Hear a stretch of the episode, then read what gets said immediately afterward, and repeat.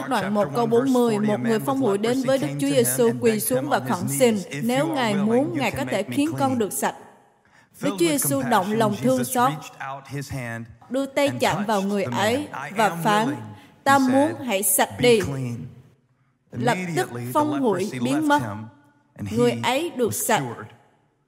Chúa Giêsu bảo anh ta đi ngay và nghiêm giọng căn dặn hãy cẩn thận đừng nói với ai nhưng hãy đi trình diện thầy tế lễ và dân tế lễ về việc con được sạch theo điều môi xe dạy như một lời chứng cho họ nhưng người ấy đi loan truyền tin này khắp nơi, kể hết mọi chuyện, đến nỗi Chúa Giêsu không thể công khai vào thành được, mà phải ở một mình tại những nơi hoang vắng bên ngoài nhưng dân chúng từ khắp nơi vẫn kéo đến với Ngài. Tôi muốn dành ít thời gian hôm nay để nói về sự nguy hiểm trong khoảng cách. Sự nguy hiểm trong khoảng cách. Có những cụm từ trong từ điển cơ đốc của chúng ta bị mất đi năng quyền hoặc ít nhất là khả năng của chúng để thâm nhập vào tâm trí của chúng ta đó là vì cách chúng ta sử dụng chúng ví dụ khi chúng ta nói ân điển, đây là một từ, một khái niệm rất quen thuộc với nhiều người trong chúng ta. Và tôi e ngại rằng nhiều khi chúng ta hát bài ân điển lạ lùng, chúng ta chỉ có thể ngáp và suy nghĩ rằng nó thật ngớ ngẩn. Tôi cũng từng nghĩ rằng ai đó trong những người hướng dẫn thờ phượng của chúng ta sẽ viết một bài hát về ân điển nguy hiểm bởi vì để thật sự hiểu được ân điển của Chúa, chúng ta cần phải hiểu rõ những sự nguy hại trong cách sống mỗi ngày của chúng ta và nó sẽ không thể được chứa đựng bởi những quan niệm riêng của chúng ta, nhưng những quan niệm của chúng ta phải bước đến được cấp độ hiệu quả của nó. Trong mát đoạn 1 câu 40 đến 45, chúng ta thấy được một ví dụ về ân điển đó. Và tôi muốn dùng thời gian của mình để nói về một câu, câu 40 chép rằng một người phong hội đến với Ngài. Tôi đã xem trong Phúc âm Giăng và Phúc âm Luca để tìm xem có chi tiết nào về người đàn ông này không. Mark không nói cho chúng ta nhiều về người đàn ông này, về màu tóc, màu da của ông. Ông thậm chí không giới thiệu cho chúng ta tên của người này, nhưng chúng ta thậm chí còn hỏi tên của người phục vụ trong nhà hàng. Và người đàn ông này là một trong những phép lạ đầu tiên được chép trong sách Mark lại không hề có được một cái tên nào cả. Chúng ta không được biết về tên của ông ấy, nhưng chúng ta được biết về tình trạng của ông ấy. Ông bị phong hủi. Chúng ta không được cung cấp tên của ông ta, nhưng chúng ta biết về vấn đề của ông. Ông bị phong hủi. Điều này cho chúng ta thấy rằng đôi lúc danh tính của chúng ta có thể bị thiêu đốt bởi các vấn đề của chúng ta rằng bạn có thể được biết đến nhiều hơn bởi những vấn đề lầm lạc hơn là con người tiềm năng ở trong bạn. Có ai như vậy ở đây không? Đến một điểm mà bạn không còn được biết đến tên của mình nữa, không còn được thực sự nhận định về bản thân của mình nữa. Đôi khi chúng ta mất đi ý thức bởi vì các vấn đề của chúng ta trở nên trầm trọng và rồi những vấn đề của chúng ta thiêu đốt hết những bản chất của chúng ta, những nhận định về bản thân của chúng ta. Khi Môi-se gặp Chúa, lửa đốt cháy bụi gai, nhưng bụi gai không bị thiêu rụi, nó cứ cháy, cứ cháy, và Đức Chúa Trời phán từ bụi gai, ta muốn con biết rằng ta là ai. Môi-se hỏi Ngài là ai? Chúa đáp rằng ta là đấng ta là. Môi-se như trả lời, ta là là một sự khởi đầu tuyệt vời. Kế đó là gì vậy Chúa? Và Chúa trả lời rằng bất cứ điều gì con cần sẽ đến Câu kế tiếp, bởi vì ta sẽ không thay đổi, ta là những gì con cần trong từng thời điểm khác nhau sẽ thay đổi, cho nên bất kỳ điều gì con cần, ta đã trở thành trước khi con biết đến những nhu cầu của mình. Ta là mọi nhu cầu của con. Có bao nhiêu người trong các bạn biết ơn Đức Chúa Trời? Cha Thiên Thượng đóng toàn tri biết rõ bạn cần điều gì và Ngài làm mọi nhu cầu của bạn vài người có thể biết được bạn cần gì nhưng họ không thể trở thành những điều đó nhiều người muốn cho bạn điều bạn cần nhưng họ không thể đức chúa trời là đấng duy nhất biết được nhu cầu của bạn và trở thành mọi điều bạn cần và tôi thách thức bạn hãy nhìn vào người bên cạnh cho dù bạn đã kết hôn 43 năm và nói rằng bạn không thể là những gì tôi cần bạn có thể gần gũi với tôi lắm nhưng tôi cần đức chúa trời đấng biết được những bí mật của tôi, biết cả những vấn đề sâu thẳm nhất trong tôi và Ngài vẫn quyết định để yêu tôi dẫu là ngày tôi tệ hại nhất. Không hề giả tạo Ngài yêu tôi trong những thất bại của tôi, trong khuyết điểm của tôi. Tôi cần Đức Chúa Trời đấng luôn lựa chọn tôi chứ không hề khinh thường những khuyết điểm rạn nứt trong tôi. Mọi sự hiệp lại đều có ích cho tôi dựa theo mục đích của Ngài. Đấng sẽ cho sự yếu đuối của tôi trở nên mạnh mẽ. Đấng sẽ ngự giữa những lời ngợi khen tan vỡ của tôi. Tên người đàn ông đó không được nói đến, chúng ta chỉ biết về vấn đề của ông, chứ không phải tên của ông. Danh tính bản thân của ông đã hoàn toàn bị thiêu rụi bởi những nan đề của ông. Tôi nói về điểm này vì tôi tò mò không biết nó đã từng xảy đến cho bạn như vậy chưa. Đức Chúa Trời không nói ta là người vĩ đại, ta đã làm. Trong cuộc sống của chúng ta luôn có một sự cám dỗ để chúng ta xác định chính mình, hoặc là với những vấn đề của bạn, hoặc là những ân tứ của bạn cho nên nếu bạn giỏi về một việc gì đó bạn có thể học để thi hành nó trong những cách mà bạn có thể đón nhận những lời khen ngợi từ con người bởi vì những điều bạn đã làm đức chúa trời không phải là đón ta làm nhưng ngài là đón ta là tôi tin rằng sự mặc khải này nằm trong câu 40 chỉ một vài phút thôi chúng ta có thời gian mà một người bị phun một người bị phong hủi một người mà tên anh ta bị đốt cháy bởi căn bệnh không tinh sạch một người đàn ông bị tách riêng ra bị cô lập bị siết chặt ra bên ngoài cộng đồng nghiêm cấm đến gần những người bình thường bị bắt phải ở trong sự cô lập trong Lê Vi Ký đoạn 13, chúng ta thấy một mô tả về tình huống mà người đàn ông này sống. Trong sách Lê Vi Ký giống như một cuốn sách trợ giúp về chế độ ăn uống những gì có thể và không thể và khi bạn đọc đến Lê Vi Ký đoạn 13 thì lại là những việc về gia liễu. Cho nên đừng đọc sách Lê Vi Ký nếu bạn muốn tìm nguồn cảm hứng gì đó. Nó cho chúng ta những quy tắc ví dụ như nếu bạn mắc bệnh phong mũi là một căn bệnh dơ bẩn, phải mặc những quần áo rách và xõa tóc, chia râu lại và kêu lên rằng ô uế, ô uế. Và điều gì tiếp theo? Ngày nào người ấy còn mắc bệnh, còn bị ô uế thì phải sống một mình bên ngoài doanh trại. Nỗi đau lớn nhất của vấn đề này không phải là nỗi đau thể chất, nhưng là nỗi đau tinh thần. Nó là nỗi đau của sự cô độc. Bây giờ bạn có thể hiểu được ý nghĩa của cụm từ một người bị phong hủi. Người không có tên đến với Chúa Giêsu là đấng mà danh Ngài trên hết mọi danh Tôi có thể giảng điều này suốt cả loạt bài. Điều đó đụng chạm tôi. Thánh Linh của Đức Chúa Trời nói với các bạn rằng vấn đề của các bạn mang bất cứ tên gì thì luôn có một tên, một danh trên hết mọi danh. Và nếu bạn có đặt tên cho những nan đề của mình, thì tôi biết một danh vượt trên hết và danh đó sẽ khiến cho mọi nan đề của bạn phải quy gối xuống trong sự hiện diện của Đức Chúa Trời toàn năng. Hãy dành 10 giây để ngợi khen danh thánh của Ngài. Hãy nghe tới danh của Chúa Giêsu, mọi đầu gối trên trời, dưới đất, bên dưới đất sẽ đều quy xuống và mọi lưỡi sẽ tôn xưng danh Ngài. Tôi không muốn đợi chờ một ngày nào đó, nhưng tôi muốn ngay bây giờ lưỡi của tôi sẽ ngợi khen Ngài.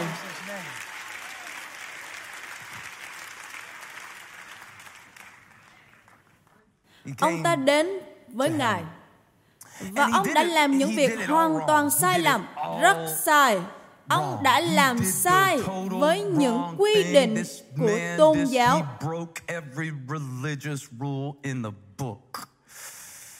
Ông không hề hô lên ô uế ô uế. Ông không nhận định bản thân bởi nan đề ô uế của mình. Ông cũng không hề giữ khoảng cách thích hợp bởi vì khi bạn bị phun, bạn phải lùi ra xa, bởi vì bạn có thể lây nhiễm cho người khác. Luật này không được ban ra bởi vì sự gian ác của con người. Nó kiểu như là, tôi không dự định sẽ nói điều này nhưng có lẽ các bạn sẽ hiểu đấy. Chắc bạn cũng từng hiểu rằng có những đứa trẻ mà bạn không muốn con mình chơi chung với chúng. Và không phải là bạn không thích những đứa trẻ đó. Nếu đứa trẻ đó ảnh hưởng xấu đến con của bạn, kiểu như chúng không có chung giá trị với nhau. Và rồi, bạn nhận ra rằng con mình cũng chính là những đứa trẻ đó. Đây là một bài học về dạy con cái, tôi không nói về vấn đề đó hôm nay. Thật lạ lùng khi Ngài đi khắp miền Galilee thi hành nhiều phép lạ, thì một người đàn ông bị phong hủi đến với Ngài. Đến với Ngài. Đến với Ngài, tôi sẽ bắt đầu bước. Một, hai, 3, 4, 5, 6, 7, 8, 9, 10, 11, 12, 13, 14, 15, 16, 17, 18, 19, 20, 21, 22, 23, 24, 25, 26, 27, 28, 29, 30, 31, 32, 33, 34, 35, 36, 37, 38, 39, 40,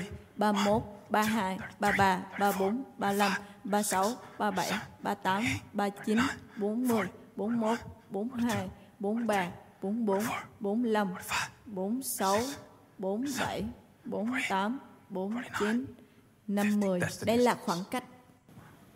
Phải cách xa 50 bước. 50 bước là khoảng cách thích hợp mà một người bị bệnh phong hủi phải giữ để không làm ô uế những người tinh sạch 50 bước. Tôi đã nghĩ rằng sẽ gọi bài giảng này là 50 bước chân đến ân điển. 50 bước chân đến ân điển. 50 bước chân đến ân điển. Ông ta được phép ở quanh mọi người nhưng không được gần hơn khoảng cách đó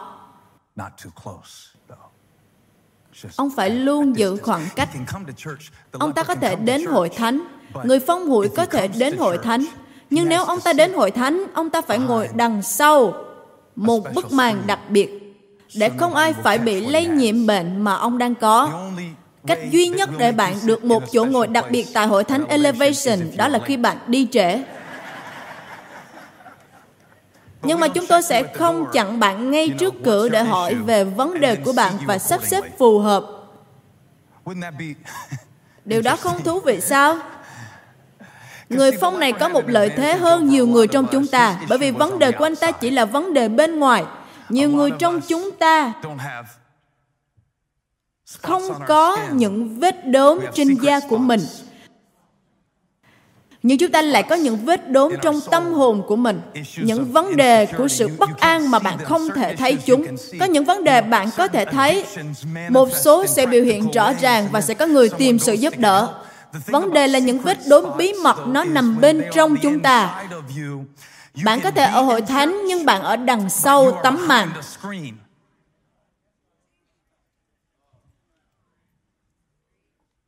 So tấm màn giữ cho người ta không nhìn thấy bạn thật sự là ai nhưng nó cũng chặn bạn khỏi việc nhìn thấy đức chúa trời thật sự là ai các bạn hãy giúp tôi giảng tôi cảm thấy tuổi khi ở đằng sau đây đấy Bạn có thể đến hội thánh nhưng ở đằng sau bức màn. Bạn có thể đến hội thánh nhưng lại không để cho sự hiện diện của Đức Chúa Trời đụng chạm bạn. Bạn có thể đến hội thánh nhưng lại tranh đấu trong cảm xúc của mình. Bạn có thể đến hội thánh nhưng lại miễn cưỡng. Những người đứng gần bạn họ biết đôi chút về bạn và bạn cảm thấy xấu hổ. Bạn thấy đấy, sự xấu hổ luôn tạo nên một bức màn một bức màn giữ bạn khỏi việc trở thành chính bạn không cho bạn nhìn thấy và được thấy. Nó giữ bạn ở sau bức màn của hội thánh. Thân thể vật lý của tôi trở về nhà, nhưng tinh thần tôi cứ bối rối. Tôi cứ học cách nép đằng sau những bức màn, vì nếu tôi ở đằng sau bức màn, họ sẽ không thể thấy tôi được. Hãy cho tôi mượn điện thoại. Tôi cần một cái điện thoại ở đằng sau bức màn. Đằng sau bức màn. Ma quỷ khiến chúng ta luôn lẩn trốn đằng sau bức màn. Có khủng khiếp không khi chỉ có một bàn tay đang giảng cho các bạn? Và đằng sau bức màn này, bạn sẽ dễ tạo ra những thông số điện tử để che giấu cho những sự rối loạn của bạn. Trong thế kỷ này, chúng ta có nhiều phương tiện giao tiếp hơn bao giờ hết. Chúng ta gần như bất lực để trở nên mật thiết, bởi vì sự mật thiết đòi hỏi sự gần gũi. Nói một cách khác, bạn phải bước ra và được nhìn thấy. Bạn không thể được nhìn thấy khi bạn ở đằng sau bức màn.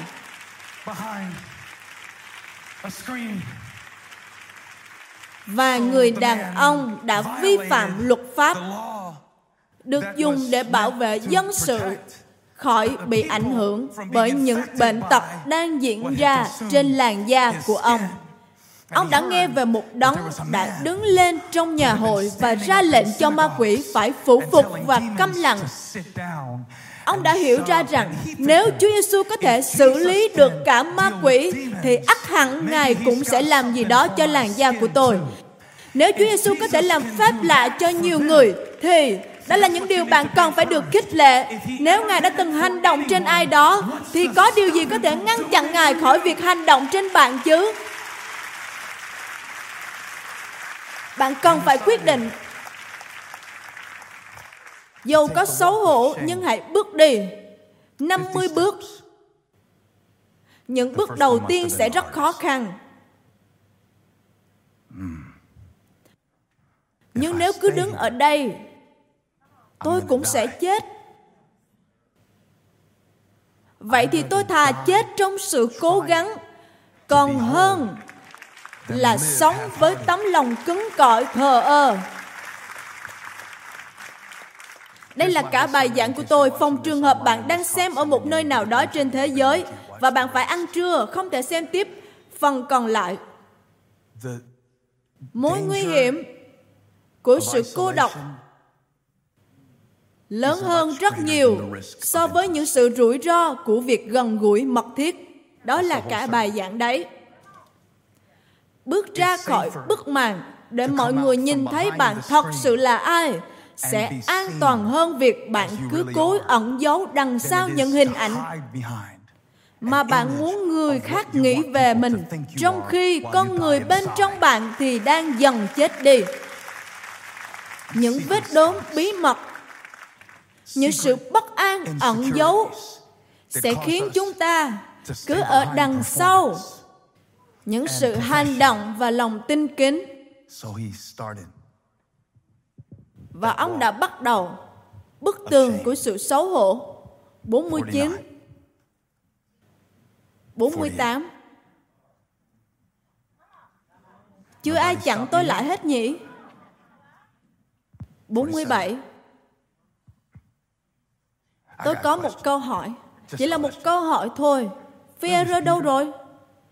Phêrô lẽ ra không nên để người đàn ông này đến với Chúa Giêsu. Bạn có nhớ Führer đã cắt tay man Manchu trong vườn không? Gương của ông đâu rồi? Điều này có thể sẽ phá hủy cả chức vụ, bởi vì nếu một người ô uế chạm đến một người tinh sạch, thì người tinh sạch sẽ trở nên ô uế. 46. Nhưng người đàn ông này dường như đã đến mức tuyệt vọng. Tôi không biết điều gì đã xảy ra hoặc đó chỉ là do tính cách của ông ta, nhưng ông ta đã quyết định thử rằng ông ta sẽ xuất hiện ở đó. 45. 44, 43, 42 41 40 Vẫn còn cả một chặng đường dài để đi Nhưng tôi thà tìm thấy chính mình 39 38 Bởi vì nếu Ngài có thể làm như những gì người ta nói Thì tôi có thể lại được ôm con gái của mình 37 36 35. Tôi à, thậm chí còn không biết mình có thể đến với Ngài được không, bởi vì người ta có thể giết tôi vì những gì tôi đang làm bây giờ. Họ có thể ném đá tôi ở ngoài trại vì tôi đã dám mang sự ô uế của mình đến trong sự hiện diện của đấng thánh khiết. 34, 33 Bởi vì đôi lúc bạn đến một điểm mà bạn không còn quan tâm nó trông như thế nào Hay bạn phải trả cái giá ra sao Bởi vì bạn thà được sống là chính bạn hơn là chết đi trong nơi cô độc. 32, 31, tôi tò mò không biết có ai trong các bạn như vậy không? 30, 29, 28, tôi hy vọng họ sẽ không giết tôi. 27, 26, 25, tôi biết tôi thật điên rồ, nhưng 24, 23, 22, 21, tôi đã mất quá nhiều rồi. 20, tôi đã quá tuyệt vọng. 18, 17, 16. Bây giờ là 15, 14, 13, 12, 11, 10, 9, 8. Bây giờ tôi sẽ làm gì tiếp theo đây? Đã quá xa để quay lại rồi. Tôi gần với chỗ này hơn là chỗ cũ kia rồi. 7, 6, sẽ tiếp tục tuần hành quanh những bức tường kia hay bạn sẽ dừng lại 5 4 3 2 1 Hãy cùng hô vang Tôi ở đây Chúa ơi con đang ở đây con là người có môi ô uế ở giữa một dân có môi ô uế. Ngài có thể nhìn thấy trên làn da của con, con ô uế nhưng nhưng con có đức tin hơn nhiều người có làn da hoàn hảo bởi vì ít ra thì con cũng đã đến trước ngài con nghe rằng ngài có thể chữa lành và con đang ở đây con biết rằng lẽ ra con không nên ở đây con biết rằng họ sẽ giết con vì con đang ở đây. Và nếu như Ngài chính là đấng mà con đã nghe về, Ngài là đấng thánh của Đức Chúa Trời. Sự thánh khiết của Ngài và sự bất khiết của con không thể ở chung một nơi. Nhưng con đã ở đây. Con đã đi 50 bước để đến đây, mà lẽ ra con không nên làm như vậy, Chúa ơi. Con đang ở đây. Con hoàn toàn không thuộc về nơi này nhưng con đang ở đây một lần nữa con đang ở đây nơi này không có chỗ cho con oh. không phải chỉ là 50 bước ông đi đến với Chúa, nhưng là điều mà ông đã làm khi gặp Ngài. Một người đàn ông bị phong hủy đến với Chúa Giêsu và quy xuống khẩn xin Ngài.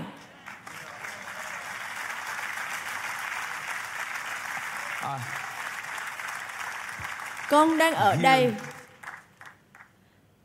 và con hạ mình trước Ngài.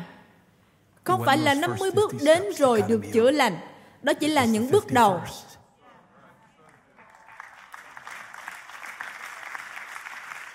Bạn có thể đi cả chặng đường đến hội thánh mà không được chữa lành. Vì bạn sẽ không nhận được khi bạn thế này. Nhưng nếu bạn khiêm nhường hạ mình dưới cánh tay toàn năng của Chúa,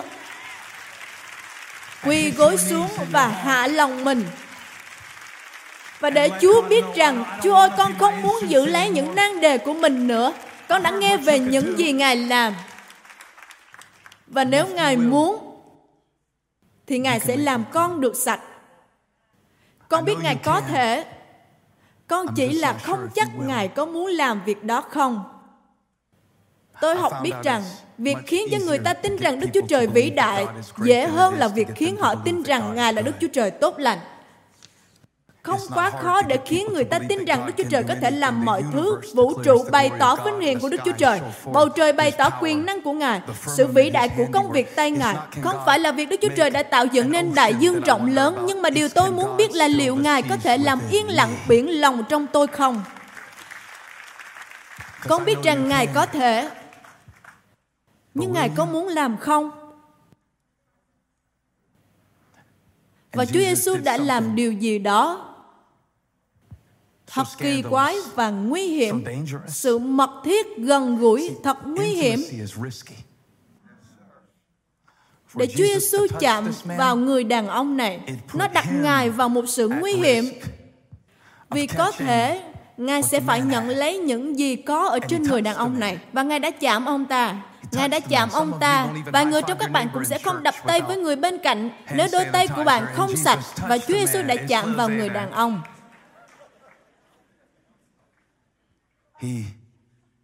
Ngài chạm người đàn ông. Chúa Giêsu ơi, Ngài không thể làm thế. Bởi vì theo luật trong Lê Vi Ký, nếu một người ô uế chạm vào người tinh sạch, thì người tinh sạch sẽ trở nên ô uế. Chúa Giêsu nói ta đến không phải để bãi bỏ luật pháp, nhưng để làm trọn luật pháp. Khi sự toàn hảo đến, thì sự không hoàn hảo sẽ kết thúc việc của nó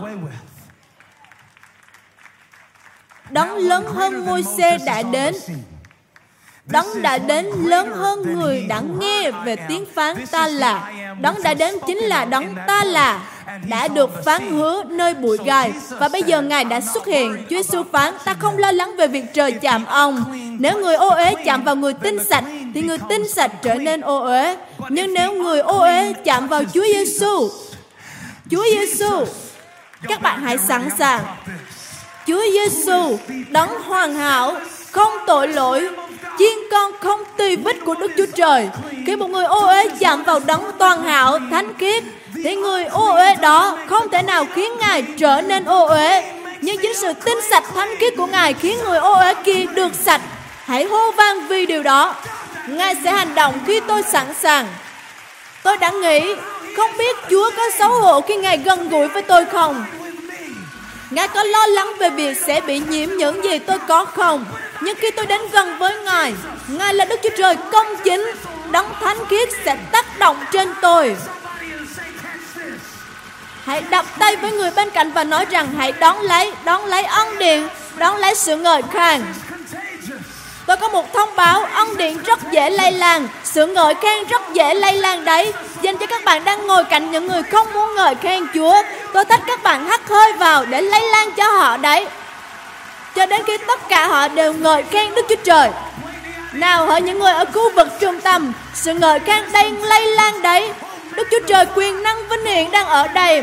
Hãy cùng tôi ca ngợi Ngài.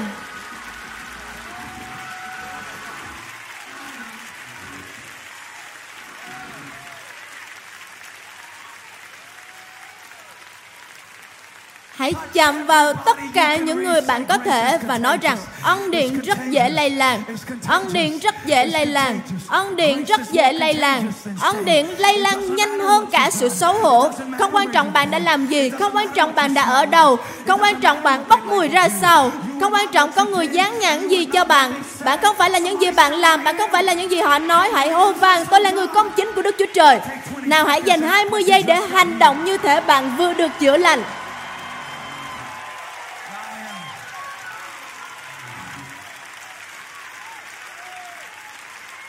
Tôi đã nghe về những gì Ngài nói. Ta là bánh của sự sống, ta là ánh sáng của thế gian, ta là cánh cổng, ta là người chăn hiền lành, ta là đường đi chân lý và sự sống, ta là sự sống lại. Tôi chưa từng nghe, ta là đón muốn. Biệt danh của Ngài là muốn, nếu Ngài muốn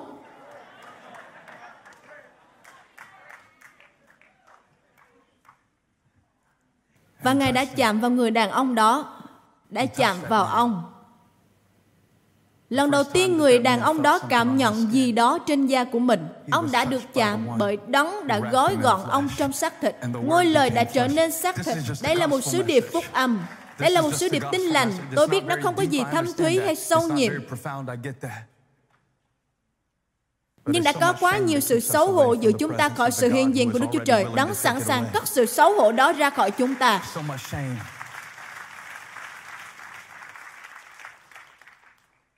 Chúa Giêsu nhìn vào người đàn ông, Kinh Thánh chép trong câu 41, Đức Chúa Giêsu động lòng thương xót. Ngài đầy lòng thương xót. Trong các bạn bối rối quá, các bạn có bối rối không? 9, 10 Quay trở lại nào 12, 13, 14 Tôi thấy bạn có quyển kinh thánh điện tử Tôi không có ngồi gần bạn Nhưng tôi để ý thấy nó Và khi tôi nói Chúa Giêsu Được đổ đầy lòng thương xót trong bạn Rất bối rối Nào hãy ngồi và nói về điều này một chút nào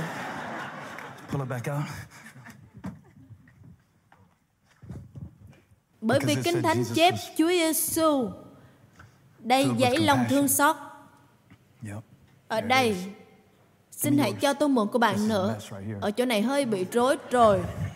Tôi sẽ dùng quyển Kinh Thánh màu hồng của cô ấy để chỉ cho các bạn điều được chép.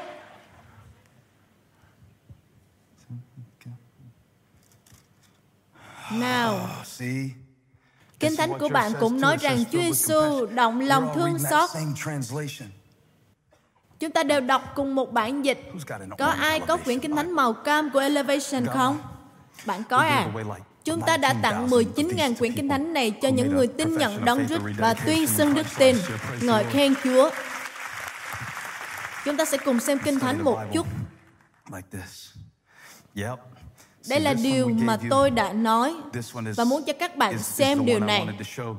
Họ dịch nó trực tiếp từ tiếng Hy Lạp và đôi khi ngôn ngữ có những khoảng cách giữa văn hóa giữa cách họ nhìn nhận những quan điểm khái niệm và cách chúng ta nhìn nhận những quan điểm khái niệm khi chúng ta nói ân điện là một thuật ngữ rất nhẹ nhàng nhưng đối với tâm trí của người Hebrew khi họ nghĩ về ân điện họ tưởng tượng ân điện đến từ một nơi mà sự tức giận cũng đến từ đó nó được bắt đầu Tôi sẽ chỉ cho các bạn về từ ngữ. Có ai đó cười bạn khi bạn đến hội thánh không?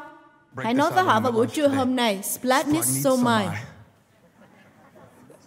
Cứ nói tự tin vào, họ không biết bạn nói đúng hay sai đâu. Cứ nói trong tiếng Hy Lạp, nó là Splatnit và ở đây trong bản dịch này, bản dịch năm 2011, bản NIV, họ đã dịch hơi khác một chút. Họ nói, Chúa Giêsu đã tức giận. Và năm 84, khi họ dịch với nhau dựa theo cùng một phương thức, họ đã dịch là lòng thương xót. Lòng thương xót. Và rồi khi họ dịch lại, họ cho rằng nó nên là tức giận, bực mình, bực tức, tức giận. Vậy thì là điều nào đấy? Ngài đầy lòng thương xót hay là Ngài tức giận?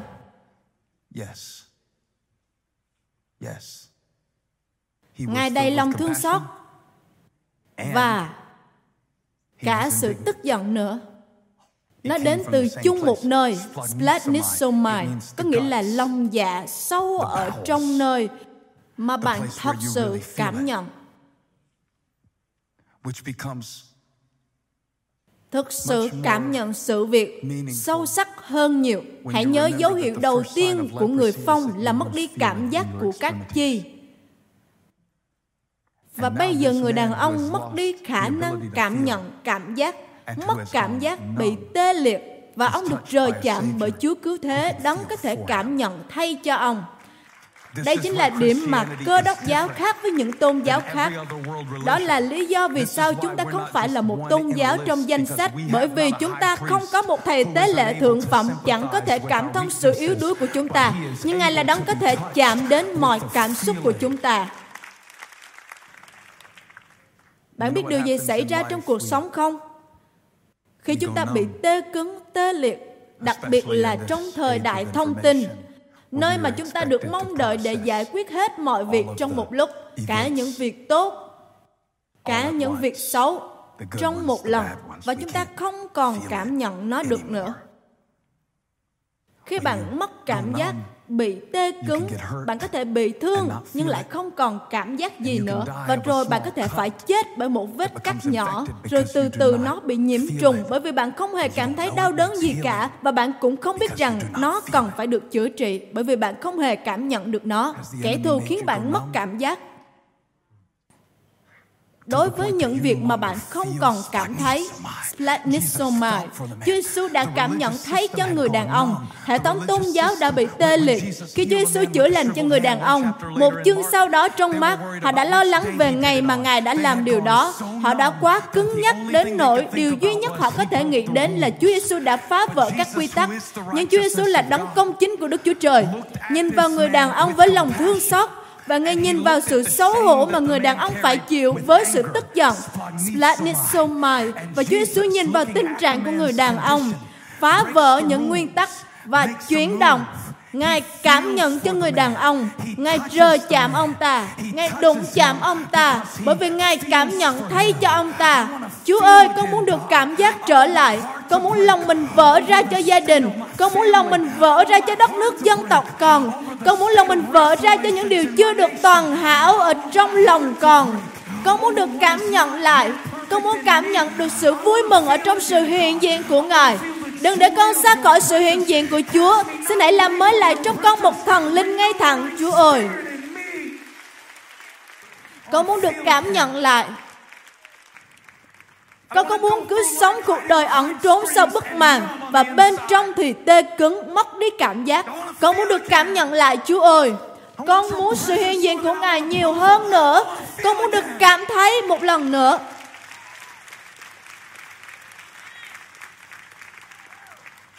Tại sao Ngài lại giận? Ngài không giận người đàn ông. Việc bị phong không phải là lỗi của ông ta. Có lẽ Ngài giận bởi Ngài đã biết trước rằng người đàn ông sẽ làm những gì Ngài dặn ông ta không được làm. Bạn nắm được chỗ này chứ? Trong câu 43, Chúa Giêsu bảo ông ta đi ngay và nghiêm giọng căn dặn. Một lần nữa trong bản tiếng Anh thì nghe yếu hơn không phải sai chỉ là yếu hơn thôi. Chúa Giêsu ra lệnh cho người đàn ông với một cái khịt mũi. Đây là một bức tranh đầy. Bạn thử tìm trên Google, bạn sẽ thấy. Một nhà nghiên cứu đã nói Chúa Giêsu đã khịt mũi. Tôi biết rằng bạn không thích Chúa khịt mũi, bạn chỉ thích Chúa ôm lấy bạn mà thôi. Nhưng Chúa Giêsu đã làm thế và bảo người đàn ông không được nói với ai về những gì ta đã làm cho người. Bởi vì nếu ngươi nói với họ thì điều đó sẽ cản trở ta. Bởi vì họ sẽ chỉ muốn ta làm phép lạ như vậy cho họ thôi. Nhưng ta phải làm những việc ta đến để làm đó là chết vì tội lỗi của họ chứ không phải chỉ đến để giải quyết nan đề của họ. Chúa Giêsu cư xử như Marty McFly. Bạn biết phim trở về tương lai đó chứ? Ngài biết người đàn ông đó sẽ làm những gì Ngài dặn ông không được làm. Nhưng hmm, Ngài vẫn chữa lành cho ông. Ngài biết các bạn vẫn đang tranh đấu với tội lỗi, nhưng Ngài vẫn cứu bạn. Điều này thật năng quyền. Tôi phải nhanh lên thôi. Hãy nói với những người bên cạnh, Ngài đã làm rồi. Ngài biết rằng ngay cả khi xiên xích của tôi bị phá vỡ, thì tôi vẫn sẽ đấu tranh với những tàn dư của tội lỗi. Nhưng Ngài vẫn làm. Chúa Giêsu bảo người đàn ông không được nói với ai. Và người đàn ông vẫn nói về Ngài. Tôi có thể giảng về điều này trong nhiều cách. Một trong những cách đó là khi Đức Chúa Trời động chạm bạn, chữa lành cho bạn trong những cách mà không ai có thể làm được, thì bạn không thể nào im lặng về điều đó. Không ai phải huấn luyện bạn về cách truyền giáo, nhưng bạn tự nhiên sẽ nói với mọi người rằng ngài đã thay đổi tôi thực tế thì cuộc đời bạn như một bản quảng cáo mọi người sẽ hỏi điều gì đã xảy ra với bạn vậy và bạn như nào hãy đến và nhìn xem đấng đã phán với tôi Nào hãy đến và nhìn xem đấng đã không hề xấu hổ khi đừng chạm tôi Đừng chỉ đến hội thánh với tôi Bạn cần phải gặp gỡ được đấng ấy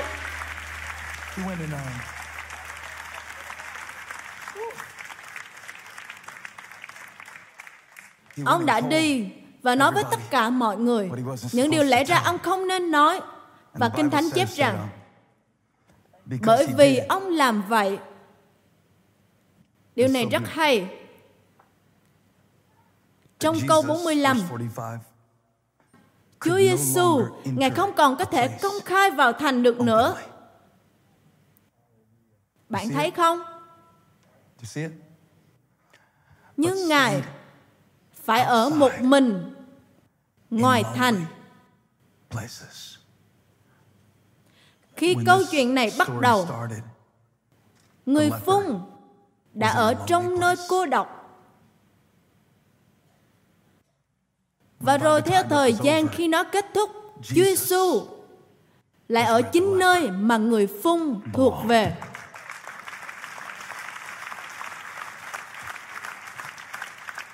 Đây chính là phúc âm. Ngài không chỉ chữa lành da cho người đàn ông Ngài còn thay thế chỗ cho ông Và đó là lý do tôi ca ngợi Ngài Không phải chỉ vì Ngài cho tôi một chỗ tốt để đổ xe Không phải chỉ vì gia đình tôi đến hội thánh Không phải chỉ vì tôi cảm thấy tội lỗi Nhưng bởi vì Ngài đã thế chỗ cho tôi Hãy hô vang Ngài đã thế chỗ cho tôi Kinh Thánh chép Người phun đến với Chúa Giêsu Nhưng tôi lại có một ý khác bởi vì khi kỳ hạn đã được trọn, Đức Chúa Trời sai con Ngài đến do một người nữ đồng trinh sinh ra. Chẳng phải người phung đã đến với Chúa Giêsu đâu, nhưng chính Chúa Giêsu đã đến với người phung. Tôi muốn các bạn biết rằng Ngài thấy bạn đang ở đâu Ngài biết bạn đang đấu tranh với điều gì Ngài không hổ thẹn khi đến với các bạn đâu Hãy hô vang ngợi khen Đức Chúa Trời của chúng ta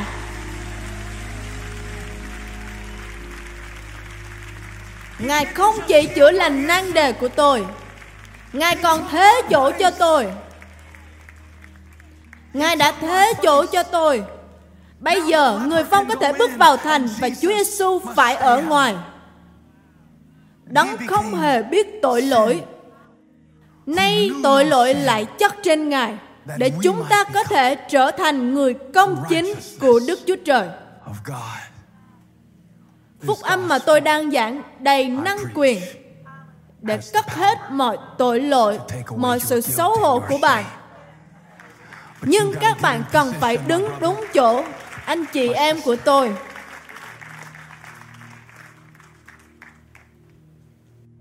Các bạn không thể nhận được ân điển này cho đến khi bạn sẵn sàng chấp nhận và thuần phục.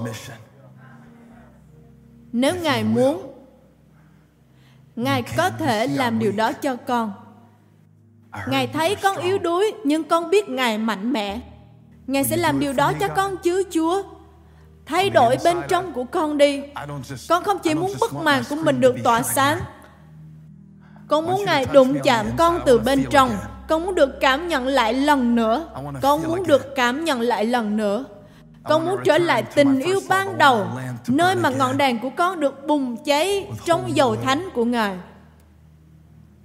Xin hãy đụng chạm con, Chúa ơi. Chúa Giêsu đã vươn đến chạm vào người đàn ông và tất cả mọi sự xấu hổ của ông đều tan biến.